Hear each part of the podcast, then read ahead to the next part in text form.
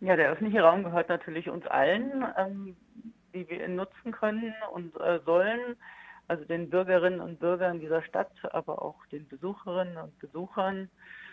Äh, eigentlich ist er das erste Mal für alle da, für, egal welche, welches Geschlecht, welche Hautfarbe, welche Herkunft, welche Einkommensklasse. Entspricht das in München denn der Realität?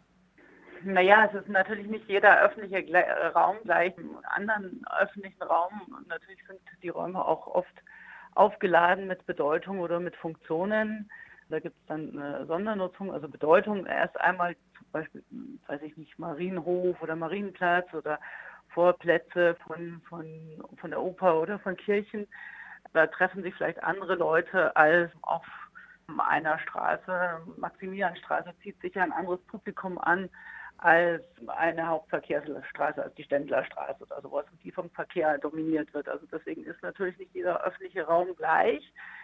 Was ein, weiß ich nicht, vielleicht Problem ist, sind natürlich die verschiedenen Nutzungsansprüche und die verschiedenen Nutzungen.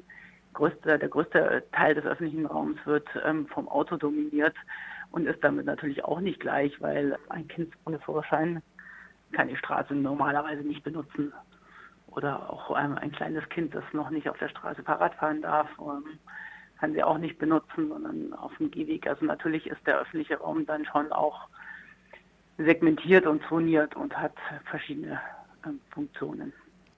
Die Urbanauten sind ja spezialisiert auf Veranstaltungen im öffentlichen Raum. Was plant ihr denn für den Kultursommer an der Isar? Also wir planen gerade wieder den Kulturstrand, den machen wir schon seit einigen Jahren und da planen wir ein umfangreiches Kulturprogramm, das für jedermann offen ist und äh, nutzbar ist. Man muss keinen Eintritt zahlen, man wird nicht ausgeschlossen, man muss auch nicht konsumieren, also es besteht jetzt kein Konsumzwang. Man kann sich einfach auch so äh, Lesungen, Konzerte, DJ-Kollektive anhören, ähm, am Kinderprogramm teilnehmen oder mit Sport machen der Kulturstrand dieses Jahr, wo wird der denn stattfinden? Also wir haben ihn angemeldet für die Corneliusbrücke und sind gerade im Genehmigungsverfahren und Kreisverwaltungsreferat und den ganzen Fachdienststellen und wir gehen jetzt mal schwer davon aus, dass es klappt, ähm, auf der Corneliusbrücke zu starten am 1. Mai. Am 1. Mai geht's los. Gibt es schon erste Programmpunkte? So ist der Plan. Die laufen gerade auf äh, Hochtouren die Programme, die entstehen. Es wird Jazzabende geben, es wird wir sind mit verschiedenen DJ-Kollektiven im Gespräch. Wir haben afrikanischer Musik geplant, ähm, was wir im letzten Jahr gemacht haben. Wir haben ein, eine Tänzerin und ein Tanzstudio, die mit den Besucherinnen tanzt und sie zum Tanzen auffordert. Also es wird ganz umfangreich, aber es ist jetzt noch nicht alles so fix, dass man sagen kann, am so und so vielten tritt die Band auf sind wir gerade in der Abstimmung. Ihr habt auch einen Aufruf an alle Art von Kreativen gestartet zur Mitwirkung. Was ist denn da denkbar? Was steht denn bereit? Was also denkbar ist vieles. Wir haben eine kleine Bühne äh, mit einer kleinen Musikanlage, die äh, genutzt werden kann.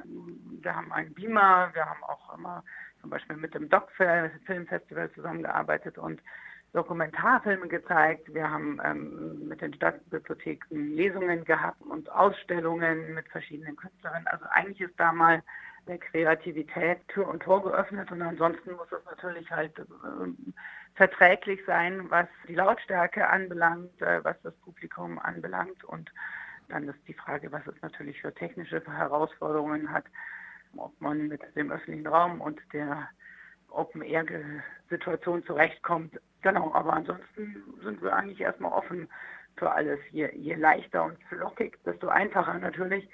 Wenn ich da eine große Installationen plane, dann wird es natürlich ein bisschen schwieriger, aber ausgeschlossen ist nichts. Habt ihr denn auch ein Budget, um Sachen zu realisieren? Also wir bekommen äh, leider keine Förderungen ähm, bislang, äh, keine städtischen oder andere Förderungen. Das heißt, wir müssen das alles selber finanzieren. Und äh, natürlich gibt es äh, für das ein oder andere Geld. Wir wollen auch nicht, dass Künstler nur umsonst auftreten. Das muss man einfach dann sehen, je nachdem, welcher Professionalisierungsgrad die Leute haben, welchen experimentellen Charakter das hat, wie oft das stattfindet und was benötigt wird, äh, wie hoch dann unser Anteil daran sein kann. Jetzt haben wir schon einige Herausforderungen angesprochen. Welche gibt es denn noch während oder auch vor euren Planungen? Naja, die äh, größten Herausforderungen sind natürlich immer die Genehmigungen zu bekommen, die Kritiker zu überzeugen, äh, dass wir das gut und richtig machen. Viele haben da ja auch manchmal Sorgen. Es gibt äh, manchmal auch eine, eine Neiddebatte oder darf, was dürfen wir, was dürfen andere, was darf Gastronomie, was ist umsonst. Und draußen, manchmal gibt es den Vorwurf der Kommerzialität, aber eigentlich jedes äh, Festival, jeder, jeder Club muss wirtschaftlich arbeiten und so müssen wir das auch, aber es ist nicht so, dass man damit äh, reich wird und einen goldenen Porsche fährt. Und die andere äh, Herausforderung ist natürlich in wahnsinnig kurzer Zeit aufzubauen, alles äh, abnahmefertig zu haben und die gesamten Auflagen zu erfüllen. Ähm, gut, da haben wir natürlich jetzt schon auch in den letzten Jahren viel gelernt, aber es kommt natürlich immer noch mal was Neues dazu und irgendwelche Unwägbarkeiten, genau, muss man abstimmen und dann, dass man gut aufgestellt ist. Du hast es vorhin schon gesagt am Anfang, der öffentliche Raum gehört allen. Nun wollt ihr einen Teil davon für andere zugänglich machen, aber natürlich auch irgendwie besetzen. Kommt das gut an bei der Stadtbevölkerung und wie ist es mit den Anwohnern zum Beispiel? Also bei dem größten Teil der Stadtbevölkerung kommt das, glaube ich, gut an. Der Kulturstrand ist beliebt. Die Stadt selbst möchte auch solche Strandveranstaltungen in München haben. Hat erkannt, dass das ein, ein wertvolles Gut ist, dass es äh, an der Isar schön ist. Die, ich liebe die Isar, wohne hier auch in der Nähe und finde es auch ganz toll, dass es da ganz viele Aufenthaltsmöglichkeiten gibt, die man sich selber schaffen kann. Aber es gibt natürlich auch dort immer wieder Probleme, dass es äh, Leute gibt, die da zu laut sind, ihre eigenen Musikboxen mitbringen. Also es muss nicht unbedingt immer nur der Veranstalter sein, der Probleme macht, die Veranstalterin. Aber es gibt immer auch ganz viele andere schöne Orte an der Isar. Meine Kinder waren in einem Waldkindergarten an der Isar. Also es gibt da viel zu entdecken. Und so sind wir halt ein Teil davon, den man entdecken kann. Und ja, zu den Anwohnerinnen und Anwohnern zu vielen haben wir ein sehr gutes Verhältnis. Die kommen regelmäßig und freuen sich auch, dass der Kulturstrand wieder vor ihrer Haustür stattfindet. Natürlich gibt es auch einige Kritiker, die äh, das nicht so gerne sehen, aus unterschiedlichsten Gründen. Aber ich glaube, damit muss man rechnen, sobald man in einer großen Stadt oder auch woanders was auf die Beine stellt, dass es nicht allen immer alles gefallen kann. Also das kann man eigentlich niemandem recht machen. Die Wiesen hat genauso Kritiker wie Liebhaber und deswegen stellt trotzdem keiner in Frage, dass es sie geben soll ähm, und, und auch weiterhin geben wird. Also ich glaube, das ist ganz normal, die Diskussion gehört dazu.